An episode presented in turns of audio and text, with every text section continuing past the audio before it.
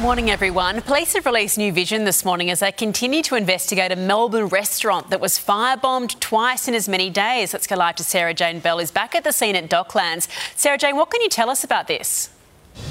Well, Eddie, it took just over two minutes for the whole Middle Eastern restaurant to be destroyed. And as you say, it wasn't just targeted once, but twice in a matter of days. Police have released CCTV of that second attack on November 20.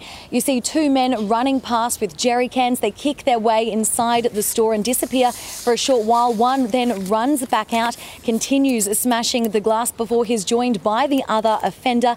There, they pour the last of the accelerant and set it on fire as they run away essentially the whole shop goes up in flames. It look like it looks like it essentially explodes. The men do run away, but unfortunately, this restaurant is part of a residential apartment complex, and so the residents above, for a second time, had to be evacuated. That was around 60 people. Now, detectives now believe that this fire is linked to a series of arson attacks that we have seen on tobacco shops across Melbourne over the past eight months. Eddie. Thank you, Sarah Jane.